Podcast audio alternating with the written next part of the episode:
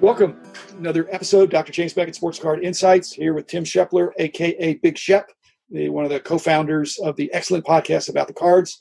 Uh, but before we get into it with Tim and uh, bat some things around, uh, thanks sponsors, Topps Panini Upper Deck, Heritage Auctions, Huggins Scott Auctions, Mike Stadium Sports Cards, Burbank Sports Cards, ComC.com, and Beckett Media, including Beckett Grading and Beckett Authentication. So welcome, Tim, fellow podcaster whom I respect about the cards is one of my favorite listens. But now, and I do plan to be on your show when, when you invite me, but I get a chance to interview you and hear some of your hobby journey and origin. So again, welcome to the show and delighted to have this conversation. Well, well, thank you so much. This means the world to me, and the kind words about our show, and uh, just just mind blowing. So we, I really appreciate it. I know the other guys uh, do as well. So thank you. Who had the idea for about the cards? Uh, it, it, really came down like I'd been thinking about it for a while, and I'd said something to, to Ben Wilson about it one day, and he goes, "Well, let's just do it." And uh, we sent out a tweet, and then Steph says, "Hey, I have a mic, I can hop on." And I really didn't know Steph all that well. We, you know, where we knew each other through Twitter a little bit and had had some conversations, but and we just started an episode. We hit episode 100 last night. Yeah. Uh, and we just, hey, we'll do it and see what happens. We just start. We did episode zero. We said we'll just see what it is. We had no concept of what we really wanted to do, and we just kept rolling every week.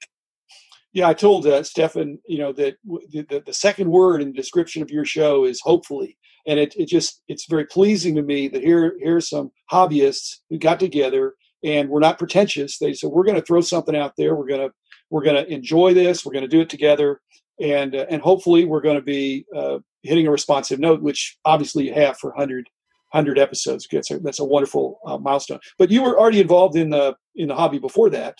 Yeah, I've been I, I collected since um, really probably late 1986, 90, uh, 1987, uh, up until the strike year of 94, and then came back uh, in 2012. Yeah. And, and hopped on out? Twitter. When you came back in 2012, were you freaked out, or was that uh, things were more normal in those days? But were, were, had you been gone too long, or did you pick up right where you left off? I, I was gone too long because I thought all my cards were were super valuable and awesome. Um, to come to realize that there were a lot of them, and just everything had changed. Um, and it took a couple years to kind of figure out my path and my way of, of how to collect or what I wanted to collect and where I wanted to be. Uh, for a few years, I kind of tried to collect everything, and you just can't nowadays. And um, I had to really narrow the focus. But it was surprising how many people were willing to help um, through the community on Twitter that I that I had uh, that that sent stuff to me and did trades without uh, truly knowing if ever meet met me. Um, I don't really have any local collectors uh, besides Ben that I'm super close to, and um, so it, it was great to to meet these people and and just kind of build up and have friends and then people help teach me um, kind of what's out there and, and what to look for and, and help narrow down what I wanted to do. So you've got a lot of digital friends, you know, uh, you know the Twitter, Instagram, Facebook, whatever, all the different various social media. What percentage of those friends have you actually met in person? Uh, well, it was it had been very little uh, up until the national last year. Um, I'd been friends online with Steph for seven, eight years. Finally got to meet him. I mean, I was in a house. We, we did Airbnb, and wow. there were like eight or nine people in the house that I knew online that I'd never met, but we were all going to live in this house together for the weekends. And I show up and meet these people, and it was like I knew that it was like a high school reunion. And they invited me in. Um, I, I so I probably met maybe five or six percent of the people that I've met online, and people came up and said, "Hey, I really appreciate your show. It's so good to meet you." I saw people like I loved and followed you being one of them, where I like lost my mind there for a few minutes and kind of went numb. And um, but and, and, and to see some of the people like, oh, there's you know, hey, there's Eric Norton uh, of Beckett. Hey, you know, there's there's Jim Beckett over there. There's Steph. I mean, there's there's my friend. There's this guy Kevin, or, or those back pages Eric, and and meeting those people and um, just normal as can be it was it was crazy. So, well, the the, the common bond of just loving uh, sports cards is, is pretty amazing. But I think you've got the potential of a reality show of the the, the, the nine guys or nine people in a in a in a uh, Airbnb or whatever in a house, and and uh, maybe uh, Netflix would want to follow that around and see if anybody got voted out or anything. Yeah, no, it'd been it'd been awesome. I mean, we call it the Collect House, and Steph, I've never seen anybody do this. We were out. The man brought a carload full of cards just because uh, from Texas to Chicago, and then he's sorting in the dark. We're in the backyard of this house. We couldn't figure out how to turn the light, the patio lights on, so we're out there enjoying some pizza and having some beverages. And Steph is sorting in the dark. Now I can't see the pizza in front of my face, but yet Steph is sorting cards, looking for variations and and print dot errors and pulling stuff left and right. And we were just mesmerized by uh, well his his night vision. Well, it was fun. It would have been a good reality show because the guy the guy hosting it basically was the dude from Big Lebowski. Just he lived in Chicago, and we didn't know this until the last night. But he was sleeping in the backyard in a teepee he had while we were staying at the house. I'm telling you, you missed an opportunity to syndicate the rights. I think. Yes, I think that's something we're going to work for for 2021. We, we if we can have a national event back in Chicago, we want to rent back the same house uh, and go back, and, and that would be that'd be phenomenal. That'd be cool. I, like I said, I, I don't know that. I, I feel like in our industry, the percentage of uh, there'd be some disappointments, but mostly not. You know, when you finally meet the people that you share uh, this love of the industry, they're, they're basically really good people. So mm-hmm. I think that's that's that's that's really cool. Okay, so 2012, you got back into it. Uh, what did you do to position yourself to be? Were you just active on social media, or I mean, how did you get to where you're now kind of a, authoritative with this about the cards with these other sharp guys? Well, we just um, we just started. I, the Follow Friday thing was really big. Is that I was listening to Cardboard Connection Radio, right. and so I was pretty heavily involved uh, Wednesdays and Friday nights in their chats, and met some people that way. Then kind of led to meeting, you know, uh, you know, following each other on Twitter, and just started going back and forth and, and communicating that way. And it's where I met like one person, Ben Aguirre, right, and then he was doing um, freelance writing for Beckett, and he was buddies with Chris Olds, and so it led to that. And he also was a high school or a college uh, friend of Mike Oz that does the pack openings on Yahoo now, and so kind of at that way, and it just kind of opened these doors up as I met Steph, and, and Steph knew him, you know, as I call him now, Uncle Rich. Um, and it kind of just let all these other doors open, and I just kept pulling knowledge because uh, I was a retail manager for a long time, and I always I, there was managers I loved and managers I didn't like. So I took things I liked and didn't like from others and kind of formed my own thing. And so I started doing that as a collector and voicing things on the hobby and and so it was just kind of like built up and i love being a, a, resource because i had a lot of knowledge of the old stuff and how things were and i'm one of those guys i like to get facts right if i'm going to talk about it i want to make sure i have all my ducks in a row and if i'm if i don't i'm going to tell you ahead of time um, because i don't want to give out bad information and i think for um, there were some people doing that and so it was like i found kind of like my place like hey i want to i want to help um, help other people that because i got help i mean i had help for five years trying to get to a, a certain point and um, I wanted to repay that to other people that are hopping back in. I I hope it's a pay it forward hobby. I think it is. Mm-hmm. Like I said, with these, there's there's all these other podcasts that are they're not stepping on my toes. They're not stepping on your toes. They're doing they're doing fresh uh, stuff, and I I have a lot of knowledge about some things, but I don't have all knowledge about all things. And so I'm really getting a kick out of listening to some of these other podcasts that talk about things that I just either wasn't exposed to or didn't go as deep. Now I, am super deep on certain things from back when I was immersive, but like I said, nobody knows it all, and that's that's the beauty of the industry is that it's so many faceted. Yeah, and that, and that's kind of why we, we put together the Hobby Hotline, um, which is our Saturday show involved with a bunch of other different six other power five other podcasts because everybody has a different field of what they're doing, and it kind of brings in experts from all of those fields um, or it's like we, we think we're experts, but we're we're doing different things. All of our podcasts are different, and so we're allowed to, to merge together and then and then put that information out. Uh, and we try to we try to on about the cards. We try to have other people on that have different backgrounds than what we do, um, so we can help our listeners evolve their collecting knowledge.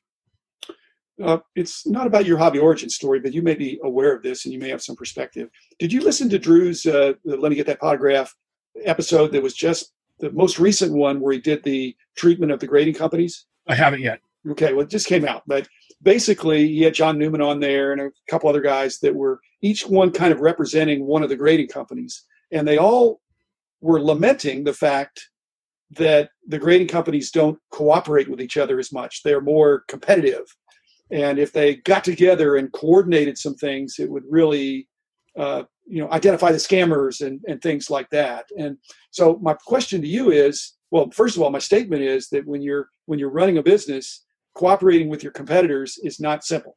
It's not simple. I mean you can be civil but it's it's just it's just complicated.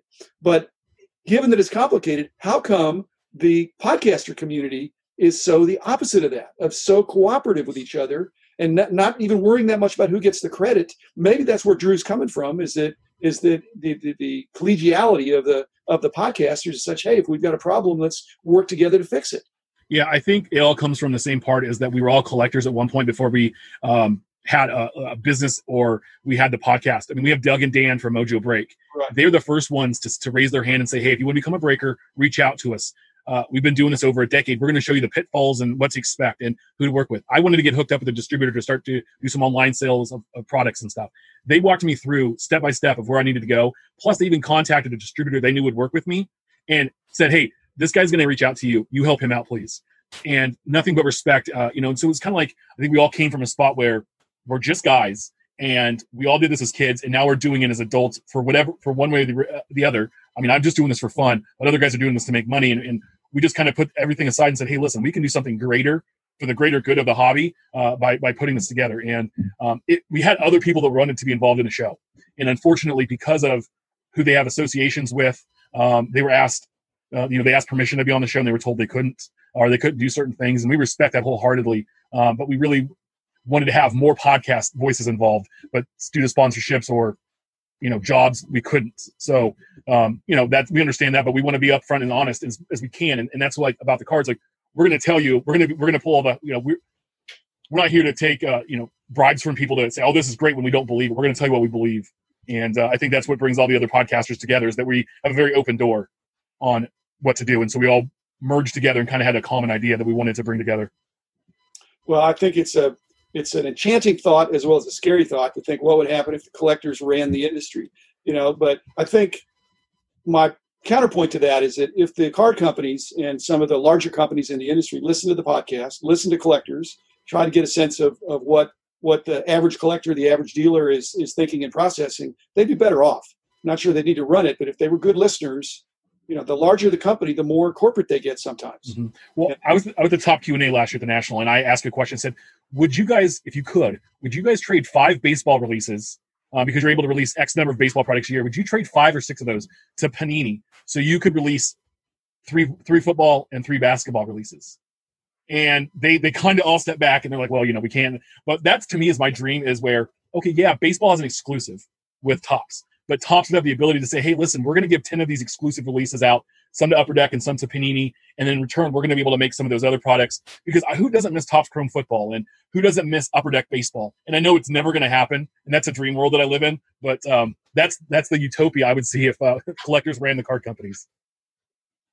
Well, if I, re- you know, you need to run more than the card companies. If I was running the, the Major League Baseball, Major League Players Association, or one of the, or football, or, or basketball, or hockey, you know this success of the Topps uh, project 2020 uh, upper deck could do that with hockey because they have the old designs they have they could get some artists and they could they could take because they have a hockey license. But panini would be stuck. They've got they they've got football and basketball but they don't have the legacy cards to tap into. They need to go to Topps for that and if i were the czar if i were in charge i, I agree. I'd say this concept is so cool and it's so broadening the industry and the hobby that Topps you work with panini and share the revenue share whatever you want to share but to have a, a, a project 2020 for football and basketball it'd be it'd be spectacular i think. Yeah. No it'd be, it'd be tremendous. Yeah but uh, again, we're out of time. We just we come up with a good idea, and we're going to be short on details of how that would work out. But uh, thanks, Tim. Thanks, Big Shep, for uh, uh being here today. Well, I want to get you back and talk about your favorite player, but we'll do that a different time. And in the meantime, listen to about the cards.